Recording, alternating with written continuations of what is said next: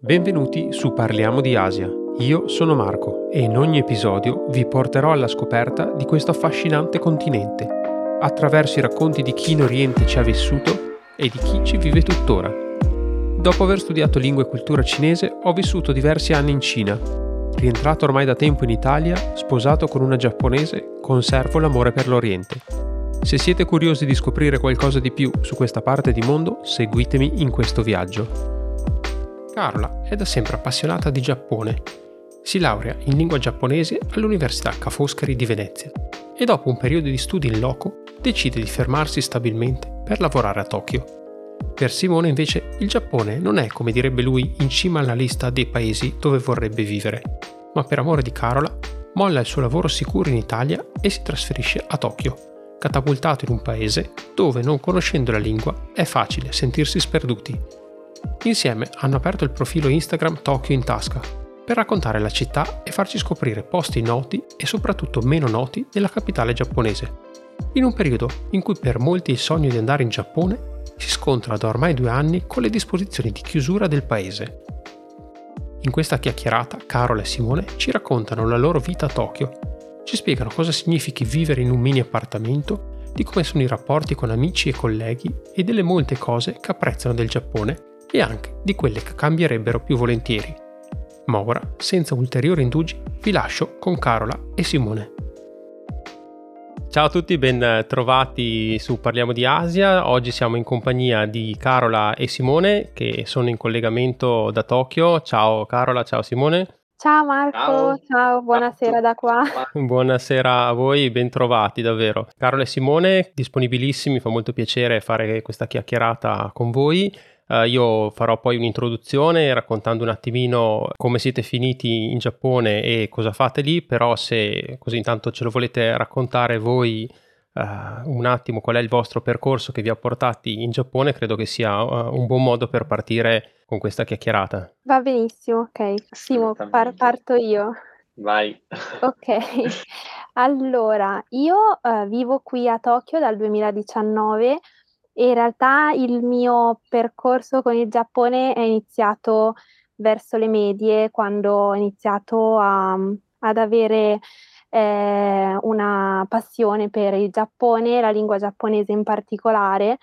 E questa passione è nata leggendo libri di letteratura e poi appunto ho iniziato a guardare qualche rivista con appunto questa scrittura molto interessante e poi allora ho deciso di studiare giapponese all'Università Ca' Foscari di Venezia, ho studiato anche in Giappone, a Tokyo e allora poi ho deciso di trasferirmi qui. Questo è proprio un riassunto per iniziare, ecco. Un riassunto breve. E invece Simone, se ho ben capito, è la vittima della passione di, di Carola, giusto?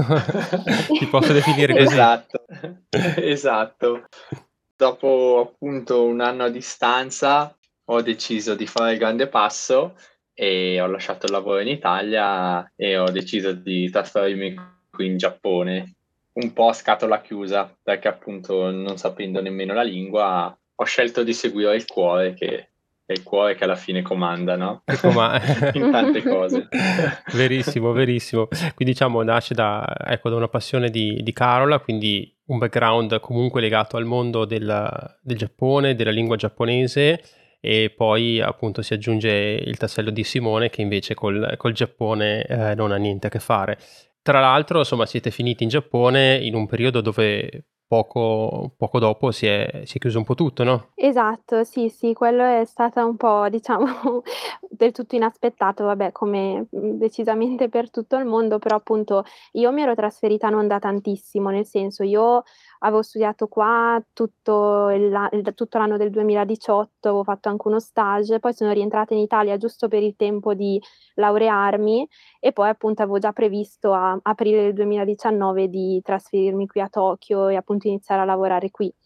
Poi appunto nel frangente in cui sono tornata in Italia per pochi mesi ho incontrato Simone, da lì è nato questo amore, però abbiamo deciso insieme che comunque sarebbe stato giusto che io partissi e quindi poi siamo stati a distanza e poi lui però ha fatto questo, cioè abbiamo fatto insieme questo passo, si è trasferito qui alla fine del 2019, c'era praticamente fine dicembre. A Natale. E quindi esatto. Poi in realtà non avevamo dei piani di vita proprio definiti, però non avevamo considerato il Giappone come una meta stabile perché chiaramente sapevamo che sarebbe stato molto impegnativo per lui dal punto di vista linguistico perché magari poi ne parleremo, però appunto in Giappone senza sapere il giapponese è un po' difficile vivere, cioè sicuramente un viaggio è fattibilissimo, però vivere diventa un po' complicato.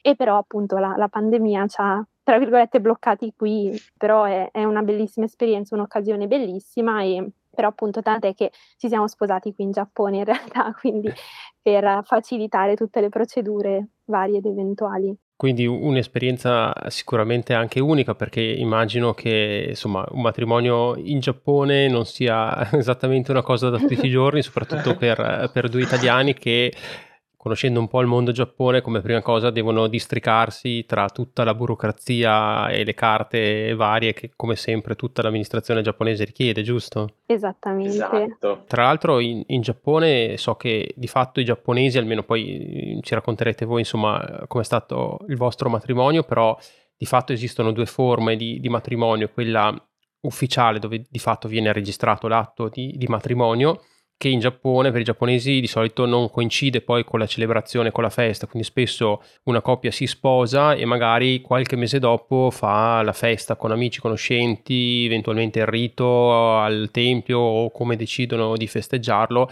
ma le due cose sono mm, spesso slegate, non come da noi che invece eh, rito e eh, ufficializzazione, insomma, diciamo anagrafica coincidono, giusto? Nel vostro caso è stato così? Avete fatto una festa, qualcosa o avete semplicemente, diciamo, formalizzato intanto l'atto per avere la parte amministrativa e burocratica in regola? No, è stato appunto esattamente come hai detto. Infatti qui, diciamo, le due procedure sono slegate, diciamo, e noi no, abbiamo fatto solo la parte in comune, un po' più, diciamo, burocratica, che in realtà è stata appunto velocissima. Non so, io non ho mai assistito a, cioè non ho assistito a tanti matrimoni in Italia, soprattutto in comune, però so che di solito comunque c'è una parte appunto comunque di festa. Invece qua proprio la parte in comune è solo firmare il documento, quindi in realtà è stato un momento proprio velocissimo, essenziale, però le, lo staff del comune è stato gentilissimo, ci hanno fatto gli auguri e insomma comunque è stata, è stata una giornata comunque molto bella e particolare perché appunto è stato tutto un po'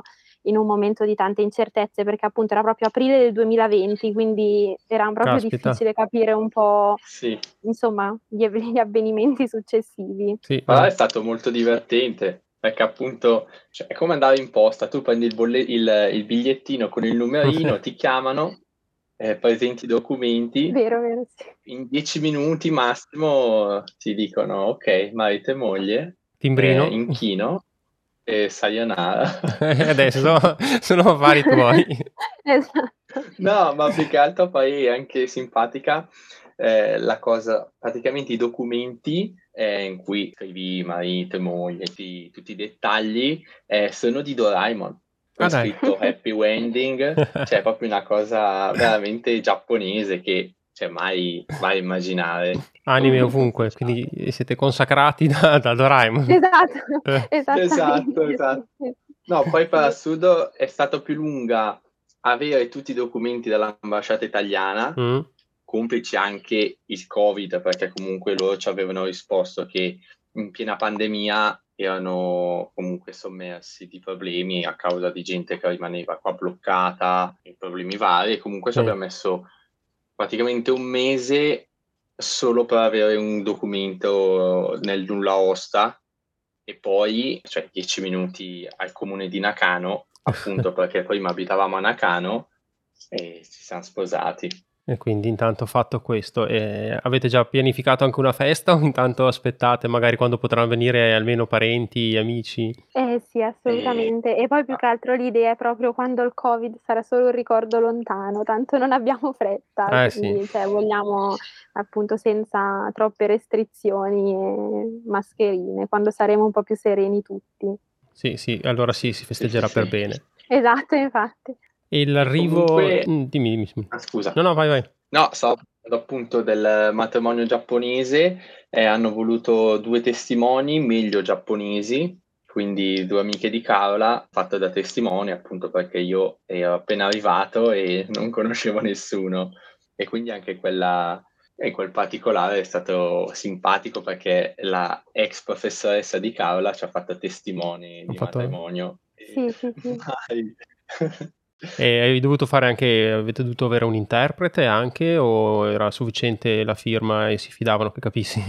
No, no, su quello si fidavano, anzi anche perché poi comunque appunto tutte le procedure sono in giapponese e anche quando abbiamo, perché non, diciamo, prima comunque di registrarlo bisogna andare in comune qualche volta mm-hmm. per consegnare un po' di documenti e sì. quant'altro, quindi in realtà penso avessero mo- avuto modo di capire che comunque ci capivamo e quindi insomma non ci sono stati problemi. In realtà appunto anche le testimoni non, sta- non, erano presenti quel giorno, però ci hanno aiutato tanto durante tutte le procedure e poi appunto hanno, hanno messo la firma e quindi quello è bastato poi.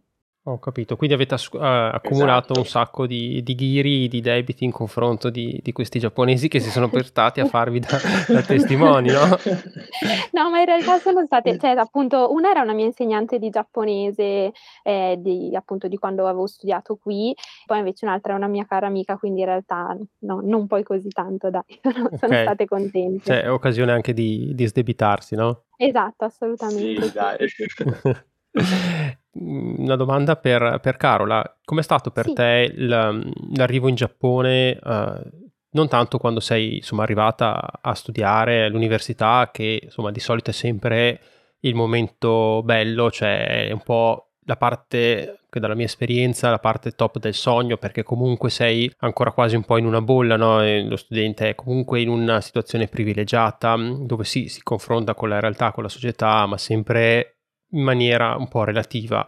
La difficoltà vera arriva poi quando ti, ti, confronti con il mondo del lavoro, quindi quando hai deciso di, di fermarti a, a, lavorare in Giappone, a viverci, a trovare casa, no? Com'è stato per te questo impatto? Eh sì, esatto, appunto come dici tu c'è stata, è stato una bella, un bel cambiamento impegnativo dalla vita da studente mm. alla vita da lavoratori, poi appunto immagino sia così per tutti in qualsiasi parte del mondo probabilmente, però sì, qui in Giappone diciamo che ero stata avvertita da vari amici, sia giapponesi che appunto un po' da tutto il mondo che vivono, vivevano qui già da anni e mi dicevano guarda che lavorare in Giappone, ma sei sicura, sei pronta? Io dicevo ma sì, ma chissà, poi comunque volevo viverlo sulla mia pelle, cioè non volevo basarmi solo sulle esperienze di altri. Poi devo dire che sì, effettivamente tanti stereotipi che ci sono sul lavoro in Giappone, almeno posso confermare dalla mia esperienza che sono veri, nel senso che comunque si lavora tanto, poche ferie, però mm,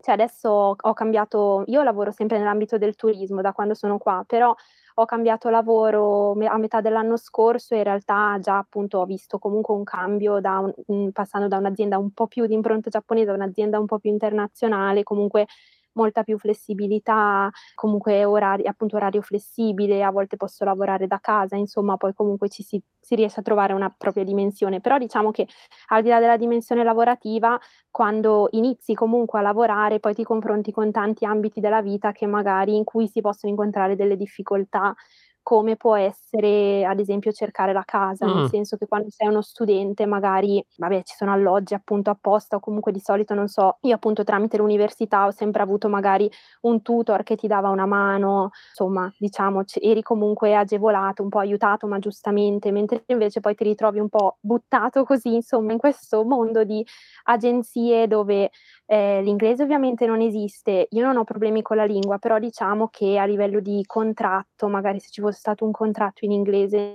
non mi sarebbe dispiaciuto, nel senso comunque magari è un linguaggio molto tecnico, poi sono lunghissimi, quindi appunto anche a livello linguistico è stato un po' impegnativo, ma più che altro purtroppo in Giappone sul fronte degli alloggi c'è un po' di discriminazione verso gli stranieri ancora, speriamo che piano piano passi, però tante volte capita che non vogliano stranieri, non vogliono mm. affittare le case agli stranieri, quindi anche questa cosa è stata un po', un po', scioccante anche perché comunque magari sai vieni un po' dal mondo dell'università anche edulcorato se vuoi dove sei il tutti amici. tutti, sì esatto esatto. Poi vabbè però appunto sono anche differenze culturali con cui ti scontri però magari poi riesci anche a dare, boh, non lo so, qualche spunto positivo, facendo vedere che comunque appunto sei affidabile nonostante non sei giapponese e quant'altro. Sì, diciamo che sicuramente cioè, sono esperienze bellissime e credo, come hai detto tu, che valga la pena provarle sulla propria pelle, anche perché poi non è eh, per sempre, quindi uno dice sì, ho fatto questa esperienza,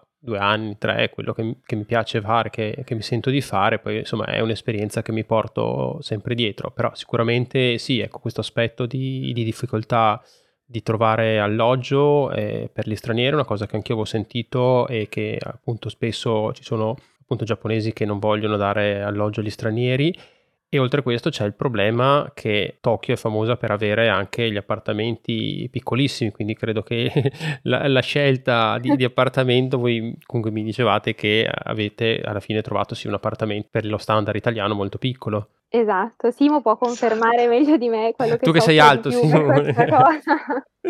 eh sì, appunto, noi eh, abbiamo trovato un piccolo bilocale da 20 24 metri quadri circa. Ah. Allora, avevamo delle esigenze, ovvero lo volevamo nuovo, perché mm-hmm. appunto eh, qui a Tokyo comunque si trovano ancora tanti appartamenti vecchi, circa 50 anni, e quindi trovi un po' di difficoltà magari nel bagno, eh, magari appunto eh, ci sono questi bagni con il, il VC distaccato e quindi abbiamo detto no, casa, almeno una casa piccolina ma nuova vicino alla stazione e quindi almeno quello ci siamo trattati bene. Però sul fronte eh, grandezza, purtroppo qui a Tokyo o ti accontenti di queste circa 30 metri quadri, mm-hmm. 25-30 metri quadri, o se no i prezzi lievitano proprio in maniera esponenziale più che altro io che sono alto circa 1,95 m faccio un po' fatica, anche perché per esempio quando cucini hai praticamente la testa nella cappa, ma alcune cose, ma anche in doccia, la doccia è, è piccolina Basta. per me. Anche il letto e... stesso sarà piccolino. Sì, eh, pe- pensa che appunto questo bilocale, noi abbiamo eh, il locale cucinino con il tavolo mm-hmm. a pranzo la cameretta e noi abbiamo messo una piazza in mezza, però il problema è che o apri la finestra o apri l'armadio, quindi noi dobbiamo spostare in base se dobbiamo... È un gioco di incassi. dobbiamo spostare il letto.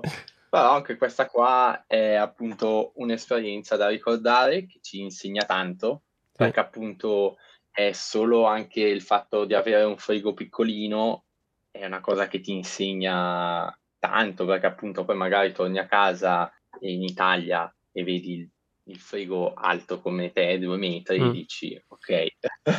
E quindi cioè, si impara appunto a avere le cose essenziali. Cioè, siamo anche contenti di questa cosa, però magari sul lungo andare, mm, dopo un po', cioè non nego di essere un po' stufo di questa metatura, mm. perché appunto... Diventa stretta. Magari non so.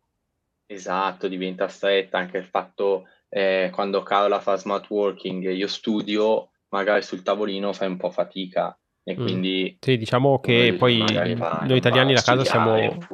Siamo abituati a viverla un po', un po', diversamente, quindi insomma sei abituato magari che ti farebbe piacere invitare qualche, qualche amico a casa, di avere un po' il tuo spazio, cosa che invece tendenzialmente i giapponesi non fanno perché in molti casi eh, è un po' quasi veramente casa dormitorio da quello che conosco io. La casa viene vissuta proprio poco e poi ci si incontra fuori con gli amici, giusto?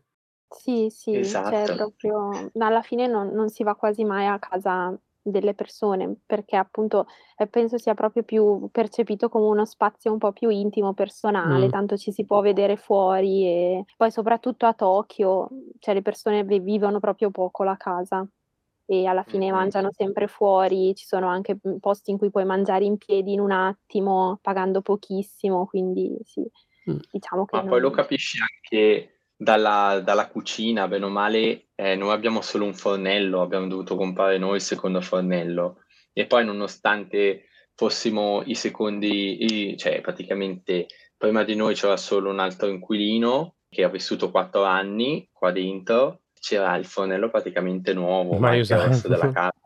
Sì, noi, noi, l'abbiamo carbonizzato perché è una piastra, quindi probabilmente dovremo pagare anche tantissimo.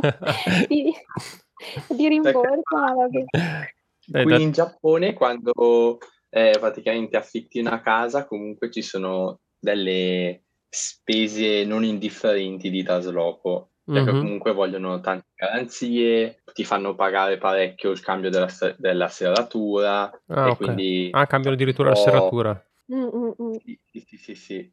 Mm. Però appunto adesso quando cambieremo casa, perché ogni due anni si deve rinnovare il contratto, e abbiamo un po' paura per il fornello che abbiamo un po' usato. un diciamo. po' cosa non prevista, ma tanto il esatto. prossimo inquilino non se ne accorgerà neanche perché...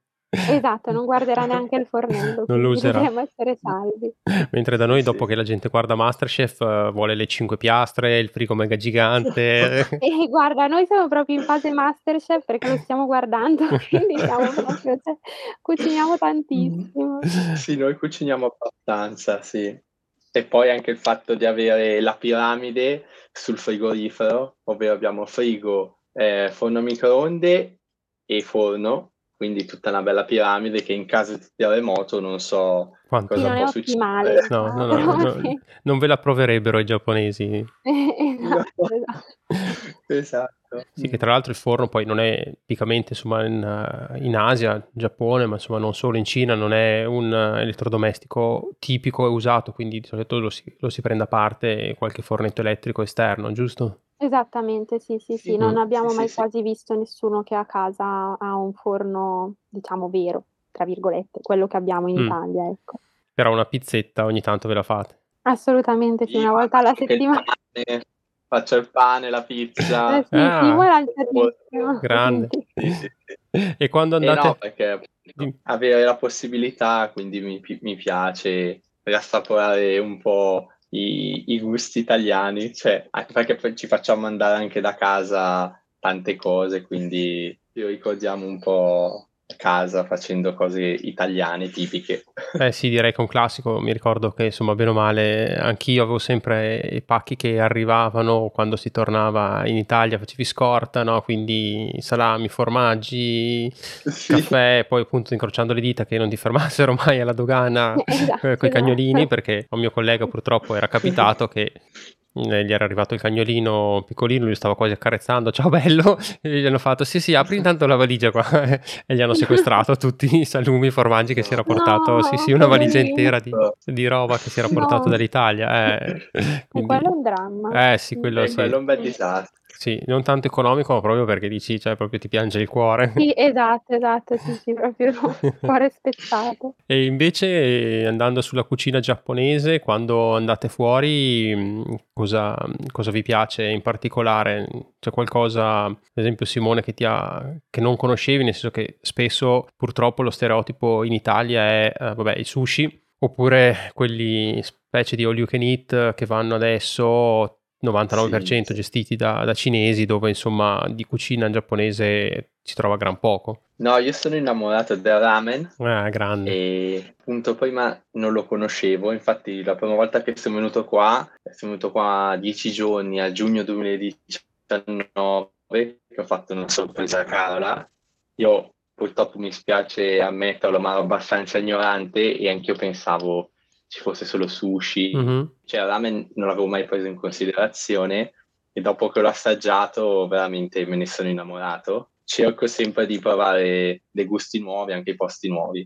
Il problema è che appunto magari, eh, visto che Carla è vegetariana mm-hmm. e qui in Giappone questa questione sono ancora un po' più indietro sì. rispetto magari sì. all'Italia, all'Europa, quindi dobbiamo trovare sempre appunto il ristorante di ramen dove fanno anche il ramen vegetariano, ovvero col brodo vegetariano, perché a volte magari loro ti dicono sì sì ci sono le verdure, ma comunque il brodo è di carne. Eh, Però sì. veramente quando faccio il set ramen più gyoza è veramente tanta roba. Eh, la cioè, morte sua.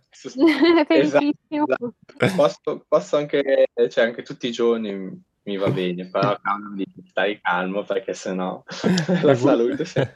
Guarda, mi trovi, mi trovi, d'accordo perché anche per me il ramen è un must e infatti ho dovuto ingegnarmi a imparare a farmelo a casa perché essendo ormai due anni e mezzo che non andiamo in Giappone, sì, sì, sì, ho dovuto imparare a farlo e sì, sì, devo dire che ovvio non è insomma come, come, quello magari che si può mangiare in Giappone, però ha il suo perché, insomma, dai, non so perché. Buono, buono. Mm. Bravissimo. Eh sì. Allora eh. dobbiamo iniziare anche noi a farlo, perché non l'abbiamo mai fatto, sinceramente. Abbiamo comprato a volte le bustine, sì. ma quelle cose lì un po' così. Mm. Sì, più che altro è abbastanza lungo da preparare, nel senso che comunque devi preparare il giorno prima tutte le cose che metterai dentro, quindi la carne, l'uovo da insaporire e mm, la, la tare che poi ci metterai dentro al, al, brodo, no? Quindi puoi fare il brodo, tirare la pasta, mm, è abbastanza ha tanti tanti passaggi ecco da fare. Poi insomma, difficile magari un'altra cosa, mm, è un po', richiede un po' di tempo, ecco, tutto qua. Però sì. sì un po' più merita. Sì, merita, merita, merita, sì, sì. e, e, per te invece, Carola, col discorso appunto che accennava Simone di, di, questa scelta vegetariana, trovi comunque un sacco di cose da mangiare, con tutta l'abbondanza anche, penso, ai tipi di pasta che, che ci sono, o comunque è difficile trovare, soprattutto magari si va in compagnia, posti dove, dove andare a mangiare? Ma allora, sinceramente sì, quando si esce fuori a mangiare a volte può essere un po' complicato, però devo mm. dire che qua a Tokyo tutto sommato si stanno veramente ingegnando, fanno davvero, ci sono tanti posti che comunque sono abbastanza attenti alla questione. Però diciamo che questa scelta alimentare mi ha permesso di scoprire davvero tantissimi ingredienti che appunto non conoscevo perché in Italia non ci sono mm-hmm. e han, non so, ad esempio, vabbè, io sono innamorata del daikon mm-hmm. e sto imparando wow. un po' a usarlo in varie preparazioni. Poi non so, ci sono proprio dei piatti giapponesi super tradizionali che a me fanno impazzire, non so, tipo, non so se conoscete ochazuke mm-hmm, sì. e praticamente appunto sì, che fondamentalmente è acqua calda oppure tè messo sul riso avanzato, che se veramente detto così magari sembra una cosa non proprio invitante, ma posso assicurare che è veramente buonissimo. E cioè in realtà appunto mi piace proprio la semplicità e poi questi, appunto tutte queste radici che ci sono in Giappone, mi piace provano. provare a cucinarle e mangiarle appunto. Ma magari detto così veramente non sembra invitante, ma posso assicurare che... Vero. A me mia moglie lo rifila... me lo rifila come minestrina quando non sto tanto bene, fa guarda ti faccio già zucche e via. Ecco, sì, sì. No, ma è buonissimo, cioè sì, appunto anche quando proprio non non si sta tanto bene così, è proprio proprio buono. Però comunque in generale in Mh. realtà anche udon, soba, cioè, mhmm, c'è davvero tanto c'è tanta varietà, ecco. Sì, è molto più variegato di di quello che si può pensare. E Esatto, esatto. ma anche io mi ricordo mi è capitato un paio di volte che mi portassero in in ristoranti, diciamo, tradizionali eh, molto molto belli anche a base solo di tofu, dove praticamente abbiamo fatto delle esatto, cene sì, sì. con veramente 15-20 portate, cioè perché poi hanno anche tutti i piattini insomma piccolini, tutto è solo a base di tofu. Esatto, sì, sì, anche, anche esatto, è vero, avevo dimenticato il tofu, che qua è proprio un alimento, cioè si consuma davvero a livello, cioè proprio ogni giorno, anche noi lo, lo consumiamo abbastanza. Beh, Simo non è amante, però sto cercando di convertirlo in questa parte.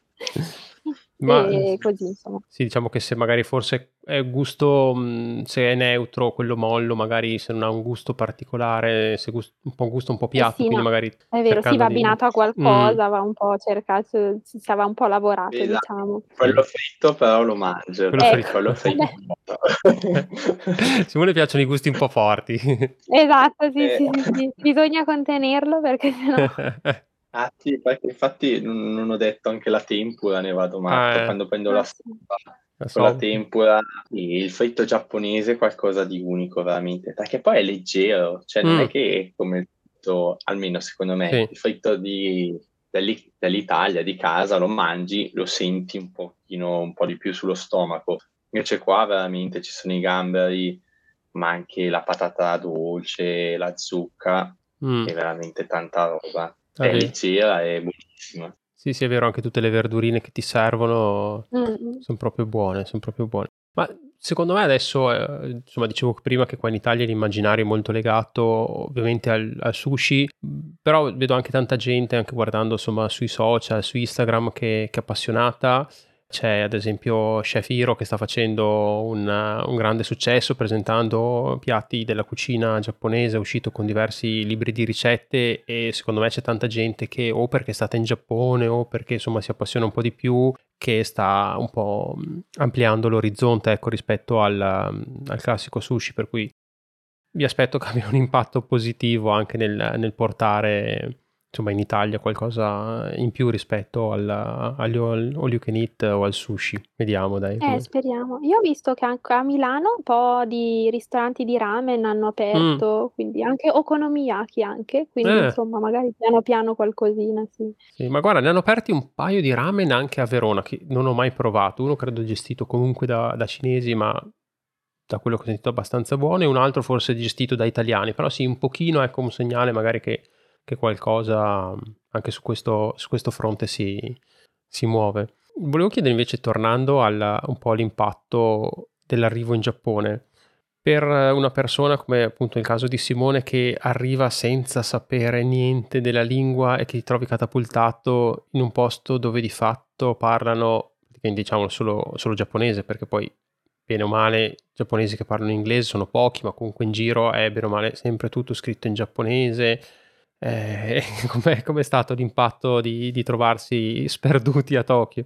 Eh, è stato tosto. Praticamente, secondo me, è stato un po' come tornare a bambino mm-hmm. e diventare un po' analfabeti, però appunto, allora, abbastanza comunque, come si dice, challenging, tipo... Sì, sfidante. Ecco, sfidante perché comunque tu vedi tutti questi kanji, questi cartelli, poi anche sul treno, le pubblicità, e praticamente non, non capisci nulla e quindi se da una parte magari ti può buttare giù un po' il morale perché dici dove sono finito, dove non posso cioè, capire neanche cosa sto, magari andavo a fare la spesa e magari alcune cose non, non sapendo nell'iragana, nel katakana, mm. non sapevo neanche cosa andavo a comprare. E quindi cioè, è stato veramente un po' tornare bambino dove puoi solo scoprire le cose con gli occhi, ma alla fine non puoi andare fino in fondo le cose, però pian pianino cioè, capisci che c'è un, completamente un altro mondo, secondo me, ed è molto affascinante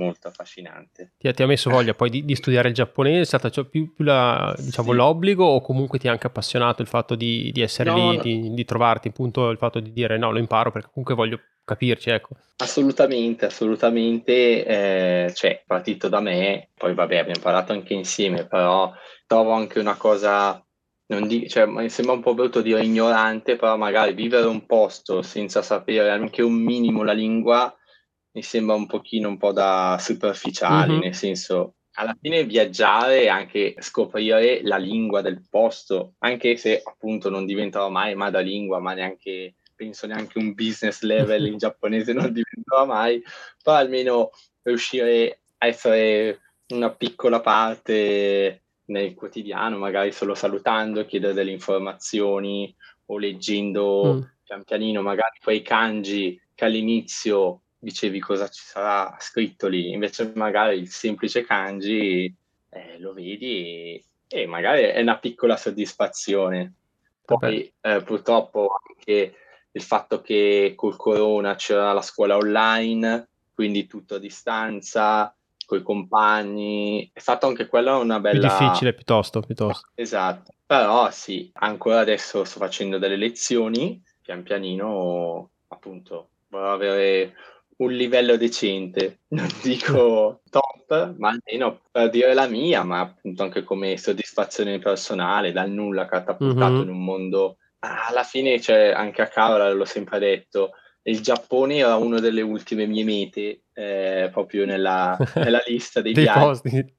E ho detto, eppure sono qua e proviamoci, eh, perché se non ci provi poi almeno posso, posso dire, almeno ci ho provato, ci ho fatto qualcosina anche mm. nel piccolo. Sì, sì, sì, ma guarda, ti, ti, capisco e comprendo anche molto bene il, il, discorso e lo condivido che hai fatto sul fatto di, cioè, di andare in un posto e cercare di, di, capirne la cultura, la lingua, di non essere eh, lì come un ospite che guarda staccato, ma insomma cercare di capire meglio perché poi quando conosci la lingua capisci meglio le persone, capisci meglio uh, i comportamenti, sai anche meglio come comportarti tu, come interagire. A me era capitato la prima volta che sono andato in Giappone, io arrivavo dalla Cina con uh, quella che poi sarà, sarebbe stata mia moglie e anche io ho avuto un po' la sensazione di spaesato perché non conoscevo il giapponese, però arrivavo da un posto dove c'erano, diciamo così, orientali, asiatici, di cui conoscevo la lingua e riuscivo a confrontarmi a parlare, in un posto dove c'erano sempre orientali, ma con cui non riuscivo a parlare.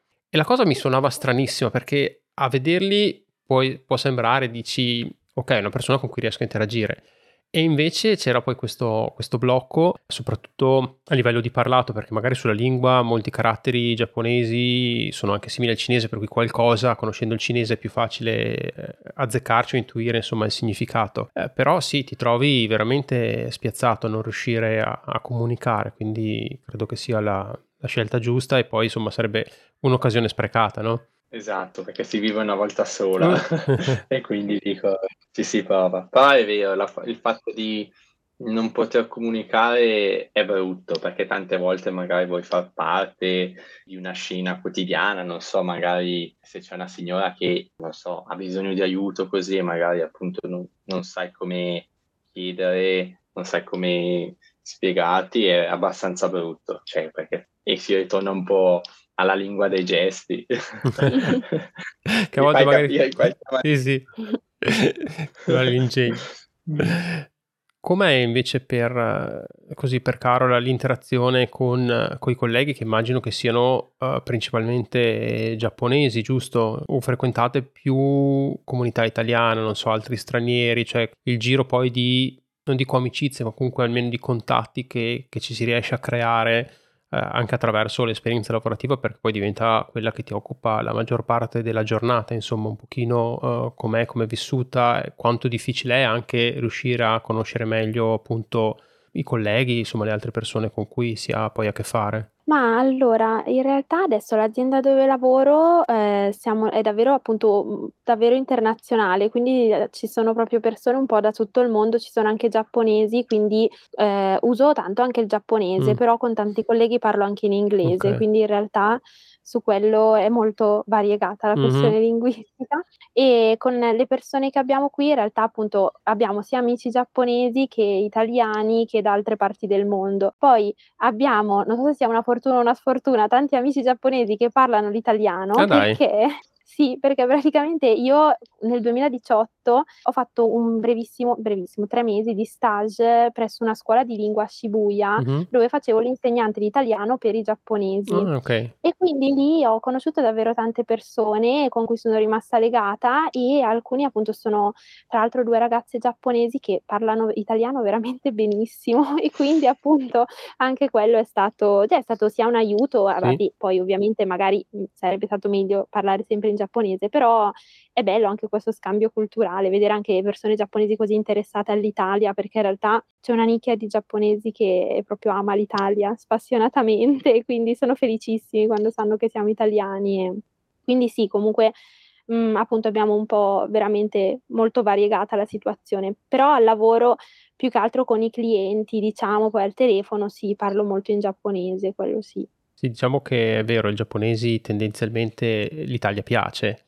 E Sì, sì, piace sì, sì. l'Italia, piace la Francia, diciamo l'Europa forse la vedono con un occhio un po' romantico, diciamo, insomma hanno un po' Sì, quel sì, no, è vero, è vero. Cioè sono proprio affascinati poi Mh. anche, mhmm, dalla storia, dall'arte, poi vabbè anche il cibo chiaramente, e quindi sono chiedono cioè sono sempre molto interessati. Cioè diciamo che è uno stato l'Italia che, mhmm, riscuote parecchio successo qua, ecco, anche a livello di Mh-mh. ristorazione, cioè ormai veramente ci sono più ristoranti italiani che altro credo. Promossi o bocciati?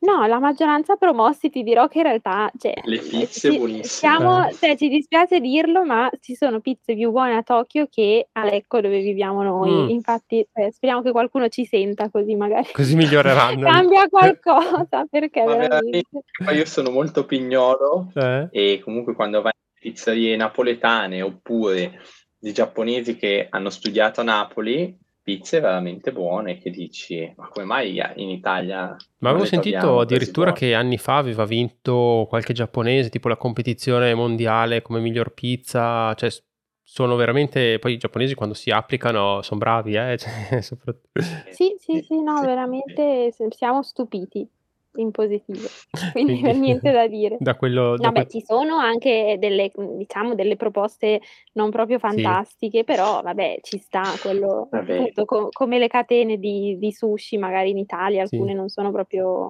ottime, ecco. Ne parlavo con un amico giapponese qua in Italia che lui insomma diceva che il suo shock eh, diciamo così culinario più grande è stato la carbonara che insomma in Giappone fanno con litri di panna e che eh, insomma mangiata qua in Italia insomma è tutta un'altra cosa quindi sì ci sono quelli piatti che vengono importati male no? forse tipo gli spaghetti con le meatball in America o... mm-hmm, sì sì sì sì o la pizza pasta na- napolitan come non l'ho neanche mai mangiata però non so cosa tipo non so una pasta con peperoni Worcester una delle cose mai viste in Italia. Però Tipico Worcester so, napolitano. Esatto, sì, non so bene. però, Meglio tenersi lontani, tenersi lontani. E dell'Italia invece cosa, cosa vi manca di più stando in Giappone? Vai. Eh, lista lunga. No, vabbè, allora eh, sono molto attaccato alla famiglia e quindi vabbè mi manca mm. i miei genitori, mio fratello. Poi vabbè sono anche molto appassionato alla bici di bici, di mountain bike e quindi appunto cioè quando ogni weekend e poi anche il, il mercoledì sera si andava in giro per i boschi eh, tra amici, qua mi manca tanto appunto mm. perché sì, si può andare a fare qualche sgambata sul monte Takao, che tra l'altro è anche il monte più scalato, tra virgolette, al mondo. Perché è attaccato a Tokyo. Milioni di... esatto milioni di persone ogni anno ci vanno su, però sì, eh, la natura, la bici, mm. così mi manca tanto. Sì. E per te, Carola? Ma anch'io ti direi, cioè proprio la famiglia, mm. cioè gli affetti a volte è un po' più pesante e poi forse appunto c'è le amicizie, quelle di una vita che vabbè, poi ti senti sempre, però comunque a volte magari mi manca, non so, tipo dire, vedo, non so, le mie amiche per il caffè, parliamo di tutto, non che qua non abbia amici, eh, però non so, sai, quei rapporti, vabbè, che ti porti dietro dall'infanzia che mm. sono quelli un po' più solidi. Più, sì, ti direi più che altro quello perché forse in questo sia io che Simo, non è che abbiamo tutto questo senso di appartenenza a uno stato in particolare, no, non in senso negativo, però appunto avendo un po', cioè alla fine ormai sono un po' di anni che sono qua, poi forse ho iniziato anche la mia vita lavorativa qua. Mm-hmm. Quindi in realtà cioè non è che sento, oddio, mi manca l'Italia, anche perché non so neanche come lavorare in Italia, però mi manca più che altro la famiglia. Diciamo che se la mia famiglia fosse qui, probabilmente andrebbe bene anche stare qui. Mm sul lungo termine. Ok, e come pregi del, del Giappone, cioè le cose che dite anche appunto nella quotidianità del, del, Giappone che avete trovato, che vi piacciono, che dite, caspita, questa cosa qui la facessero anche in Italia, si facesse anche in Italia, la gente si comportasse in questo modo, un pochino quelle 3-4 cose che, che, trovate di più sul Giappone, quali, quali sono secondo voi? Uh, sicuramente per me è la, la sicurezza, la, la sicurezza che c'è in Giappone, io credo sia qualcosa mm. proprio quasi indescrivibile, nel senso proprio praticamente non, non esiste il furto, non sei tranquillo anche nelle stazioni più, più trafficate, anche, anche, con il treno pieno di persone, vai al bar, lasci il telefono sul tavolo, ma proprio tranquillamente, sapendo che ci sarà ancora. E, ehm, e poi la sicurezza in generale anche proprio, non so, magari anche andare in giro la sera. Io quando ero qua a studiare ho lavorato per un po' di mesi in un bar e finivo anche abbastanza tardi la sera. Tornavo a casa, camminavo per mezz'ora, tipo alle due di notte per Tokyo e non ho mai avuto sì. paura, non ho mai incontrato nessuno che mi, che mi importunasse in nessun modo. È, è, brutto da dire, però sono cose che a Milano non puoi fare, mm-hmm. cioè nel senso, soprattutto in alcune zone, quindi dici quello... Mi, dis- cioè, mi dispiace, mi piacerebbe che su questo fronte anche l'Italia potesse essere così, perché credo sia proprio qualcosa veramente di ammirabile su questo fronte il Giappone. E poi eh, mi piace molto, vabbè, l'efficienza, vabbè, questo penso sia un po' rinomata in tutto sì. il mondo, dei trasporti e di, di tante dinamiche nella vita quotidiana veramente anche a livello lavorativo e poi vabbè sicuramente anche la tipologia di contratti di lavoro che comunque si riescono ad avere qui appena assunti, diciamo che in Italia adesso magari per chi si approccia al mondo del lavoro non è così scontato, ecco. A livello di salario Questo... dici proprio o a livello di tipo di contratto? Anche di salario, però chiaramente poi sicuramente ci sono anche dei costi della vita diversi, mm-hmm. però al di là del salario dico proprio magari non so, per esempio lo stage qua io non credo esista, ma comunque se esiste è pagato esattamente come dovrebbe essere, cioè nel senso hai uno stipendio che ti permette comunque di vivere. E poi anche proprio il mio primo lavoro qui, cioè io dopo un mese ho iniziato a avere il mio stipendio, essere indipendente, diciamo comunque in Italia è un po' più faticoso mm-hmm. su quel fronte. Sì. Quindi quello, questo ti parlo della vita un po' più a livello pragmatico, sì. poi a livello un po' più romantico del Giappone, dei giapponesi, anche questo discorso molto generale perché poi ogni persona chiaramente è differente dall'altra, però a me piace tanto il rispetto che c'è in Giappone della, dello spazio intimo di ogni persona, di non invadere troppo gli spazi, mm-hmm di saper magari leggere, tra virgolette, l'aria, che è questa espressione in giapponese, che cercare di capire un po' mm. cosa bisogna dire, in che momento, cosa non va detto, magari essere un po' accorti in questo a me piace molto, ma perché mi ci ritrovo, nel senso mi piace appunto saper dosare le parole, mm. quindi questa cosa del Giappone a me piace molto, mi ci ritrovo, ma perché vabbè, anch'io di mio sono abbastanza riservata e mi piace che, cioè, che gli altri rispettino questa cosa, ecco. Mm.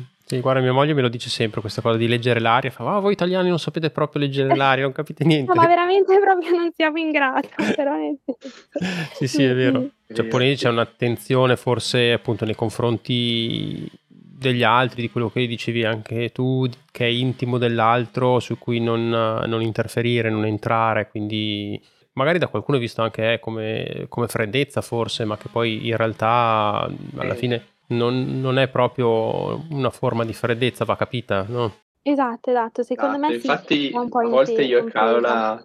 No, Infatti io e Carola a volte eh, non è che siamo molto d'accordo su questa cosa, perché io per esempio, vabbè, la, tralasciando appunto la barriera linguistica, ma a volte non so mai come comportarmi, perché dico mm. se sono troppo invasivo, non so se va bene quello che faccio, oppure magari cosa si aspetta il giapponese e quindi a volte appunto chiedo a Carla che ha molto più esperienza di me, dico ma così va bene, come faccio? Devo dire grazie, devo far finta di niente e quindi cioè, sono molto appunto la privacy intima è proprio una cosa, questa sfera in cui non è che ti puoi... sì, però lo straniero poi forse è anche un pochino più, più perdonato, no? Alla fine il giapponese non si aspetta da uno straniero, da questi barbari, insomma, che comprendano bene e sappiano come comportarsi, sei sempre rozzo a priori, per cui insomma, se ti comporti bene forse rimangono addirittura stupiti, no? Vero, sì, vero, sì, sì, vero. no? vero, infatti sì, siamo scusati su tanti fronti, cioè comunque anche al lavoro,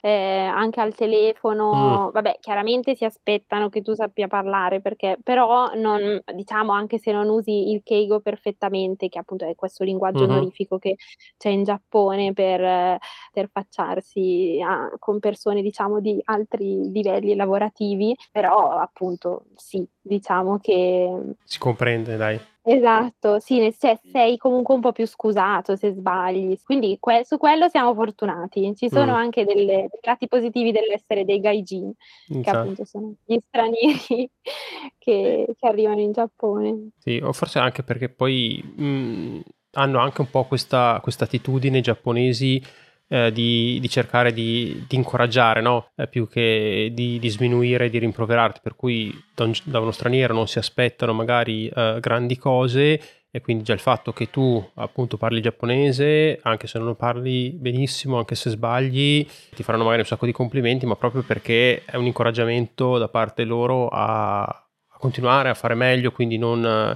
non vengono a puntualizzare perché magari hai sbagliato la forma o la parola che non era proprio quella giusta. Credo ci sia anche un pochino forse questo aspetto, no? Sì, sì, sì, assolutamente. Poi ti dico, poi quando entri nel mondo del lavoro magari iniziano a essere, cioè anche comunque leggermente più severi, nel mm. senso, mm. almeno, cioè comunque vieni scusato fino a un certo punto, però sicuramente sì, cioè siamo un po' più, vabbè, ma come è giusto che sia, perché certo. chiaramente per, per, per, quanto vuoi parlare bene, per mm. quanto poi, cioè comunque è un'altra lingua, è, una, è, un'altra realtà rispetto a quella che hai sempre vissuto, quindi sì. Mm, decisamente. E cose invece che, che, non vi piacciono del Giappone, cose che dite, mamma mia, questa cosa qui non la sopporto più. ti direi. Alla, la, esatto, sì, forse è un po', diciamo, il, la pecca del, delle ferie in Giappone sono mm. un po' poche, nel senso, cioè io ho dieci giorni di ferie all'anno e sì, no, diciamo sono un po' pochi, ma e poi più che altro diciamo dovresti avere l'accortezza di non prendere tutti i dieci giorni attaccati, Eh, perché poi non sia mai eh, non sia mai non che sia mai che uno stia a casa 2 settimane, che dici per noi in Italia sono la normalità. Non so, io da quando sono piccola che vado in vacanza con i miei genitori 2 2 settimane, settimane un classico. Esatto, senza aver mai penso fatto fallire nessuna azienda, però e qua purtroppo su questo fronte è dura, cioè proprio non non si riesce tanto a far passare un altro messaggio. Però insomma, cioè io praticamente da quando ho iniziato a lavorare qui che non vado in vacanza, non so come spiegare, cioè nel senso fondamentalmente magari hai quei 3 giorni di di fila, di ferie, di festa Sì. nazionale che attacchi al weekend, oppure adesso siamo tornati in Italia e è stato bellissimo, comunque abbiam potuto rivedere le famiglie così, però cioè io comunque ho lavorato in smart working tutto il tempo, Mh. con flessibilità e tutto, quindi è andata benissimo Okay. così. Però non cioè non stacchi mai dal Non è lavoro, ferie, non è diciamo. ferie vere e pro come la intendiamo noi. Esatto. Mh. E anche la malattia, se Esatto. non sbaglio, di fatto non esiste la malattia, cioè comunque no o non sei pagato o lavori lo stesso. O usi le o usi le ferie. Mh. Sì, sì, sì, sì, qui che già sono poche, quindi dici: "Mh, boh, cosa faccio?" Però insomma Per assurdo anche, ehm, in Giappone c'è la maternità più Mh. lunga al mondo, Mh. solo che nessuno la prende, perché se no appunto, ehm, dai più importanza alla famiglia per dire, e quindi c'è, ma nessuno la la Mh. prende appunto, la Sì, sì, c'è c'è sempre questa appunto questa sensibilità che anche se si può è meglio non fare, è meglio non Esatto, dire, esatto. no, che che diventa che da noi invece figurati dici: "No, ce li ho, me li prendo tutti fino all'ultimo giorno, anzi anzi ci attacco qualcosa". Sì, sì, sì. Vero, vero. Sì, da. Esatto. da noi vedi insomma persone in azienda che che spariscono per anni, cioè sì, sì, sì, insomma ci sono ci sono anche quelle, ecco. Ehm, volevo chiedervi un un altro paio di di cose, insomma poi vi vi libero perché non vorrei tenervi bloccati tutta la sera qua con No, me, no, anche se figurati, anche se è un piacere. piacere. Voi avete, ehm, aperto da un po' questo questo profilo, mhmm, Instagram, ehm, Tokyo in Tasca, che tra l'altro è il modo con cui vi ho vi ho scoperti e conosciuti, che insomma trovo molto molto carino e molto interessante. Come è nata un po' questa idea e e come sta andando? Che feedback state raccogliendo? Abbiamo iniziato questo progetto di Tokyo in Tasca a verso la fine del 2020, quindi appunto piena pandemia. Era un periodo in cui io ero una ero sono stata a casa un po' di tempo dal lavoro perché appunto con la pandemia, lavorando nel turismo, eravamo appunto in una sorta di cassa integrazione e e anche Simo va studiava giapponese però a metà giornata, quindi eravamo un po' bloccati. Quindi abbiamo detto: "Vabbè, magari uniamo le forze per provare a creare qualcosa insieme."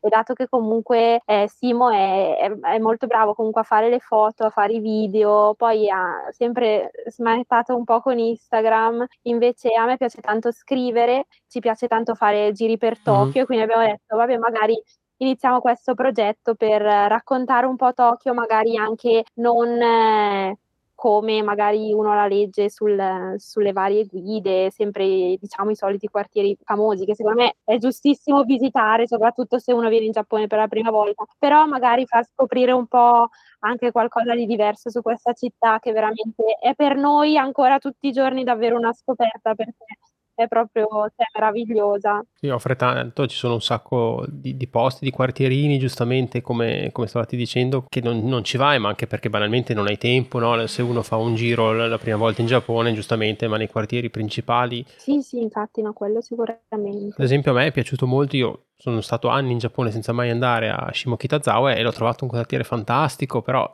son tutti quei posti che ovviamente non all'inizio non scopri, no, e No, e e sicuramente c'è pieno. Ehm, e come sta andando il il feedback che avete, cioè come trovate la reazione della gente, soprattutto insomma degli italiani che sono tantissimi poi quelli innamorati del Giappone? Vabbè, secondo me sta andando anche bene, perché comunque siamo un po' Tekito, che in giapponese vuol dire un po' a caso, cioè Alla Carlona, sì, alla no. Carlona. Appunto, abbiamo tante idee, abbiamo il nostro Mh. libretto con le varie rubriche, i nostri appunti, così, però appunto poi tra una cosa e l'altra non riusciamo mai a fare una cosa ordinaria in Mh. vita. Magari abbiamo delle idee che poi, visto che poi tanti sono buttati su questa cosa, magari tra virgolette ce l'hanno, anche se appunto noi è linea corretta, quindi non possiamo proporla. Però sì, cioè, siamo contenti anche perché comunque amiamo casa, ma... Aspetta che ti ho, ti ho perso, ti ho perso. Eccoci qua, scusi. Ecco, dicevi? E, cioè, siamo contenti anche perché comunque un messaggio, una reaction, un commento, mm-hmm. al, un commento al post ci fa sentire un po' più vicino a casa perché mm. comunque un'interazione con un italiano, riesci a...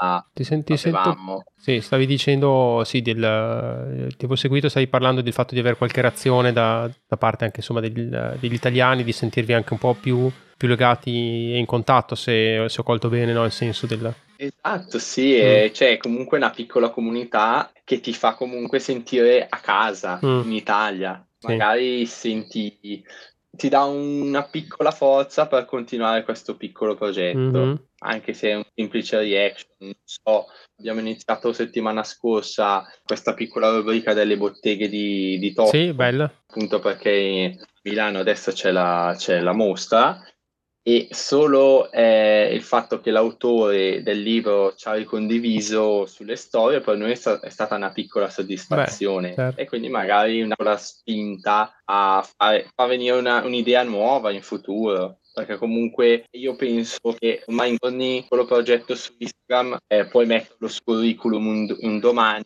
mm. e sei una persona che nonostante tutto magari non ti sei seduta ma hai provato la cosa anche il fatto di andare a trovare magari i posti più nascosti di Tokyo non quelli banali eh, cerchiamo di, di, differenziarci un pochino dagli altri anche se mm. appunto è difficile sì, sì, ce ne sono, ce ne sono tanti, forse soprattutto appunto in questo periodo eh, dove magari la gente che anche non può andare in Giappone, perché anche nel caso, nel caso mio, insomma nel caso nostro, come famiglia, cioè alla fine ti fa piacere no? vedere qualcuno che, che, è lì, che ti, ti, mostra posti, posti anche noti, e, o anche posti, insomma tante cose che, che, non si conoscono, quindi credo che sia, che sia bello da, da, entrambi i lati. Sì, assolutamente, perché poi anche appunto anche ricevere messaggi, ci sono tante persone che comunque ci scrivono, no grazie perché con le vostre storie, i vostri post mm. ci sembra di essere un po' lì, anche perché comunque mh, mhmm, magari tanti sono anche studenti e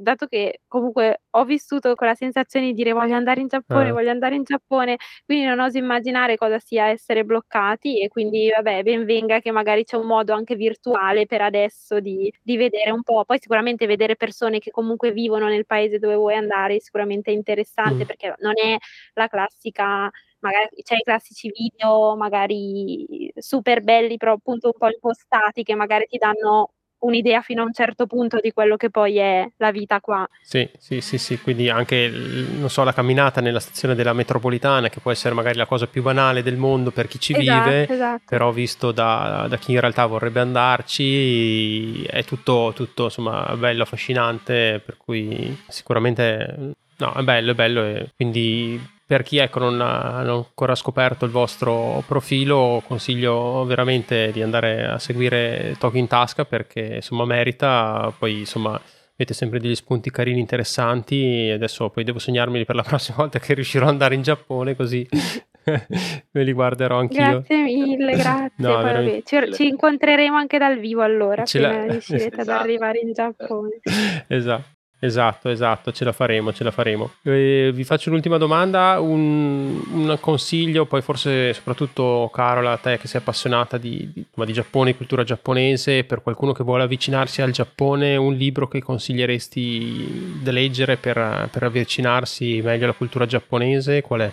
Allora, io ho iniziato il mio amore per il Giappone con i libri di Banana Yoshimoto, Ok. quindi consiglierei il uno dei suoi primi libri che si chiama Kitchen Mhm. e che appunto, ehm, vabbè no non voglio spoilerare nulla, però appunto penso racchiuda tanta essenza della, della, vita qua in Giappone, della cultura giapponese.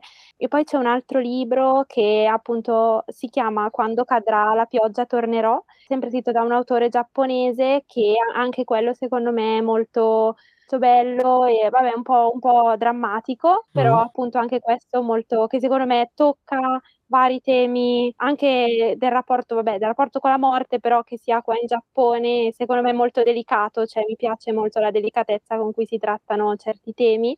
Poi vabbè, forse questo è un po' più famoso, e si chiama in italiano Le ricette della signora Tokue, in, in inglese l'hanno tradotto come Sweet Bean, mm. e praticamente è la storia appunto di questa signora che prepara questa marmellata di fagioli rossi speciale, sì. poi c'è tutta una storia dietro eh, molto, molto bella, molto intensa, quindi insomma questi sono alcuni dei consigli, però ne avrei davvero tantissimi. Mm. Beh, bene, bene, ma anche questo magari può entrare in qualche modo nella, nella vostra magari rubrica in qualche momento, che credo sì, che poi insomma anche conoscere i posti, la cultura con la lettura sia sempre, sempre molto bello, molto, molto utile e soprattutto è anche facile a portata di mano di tutti.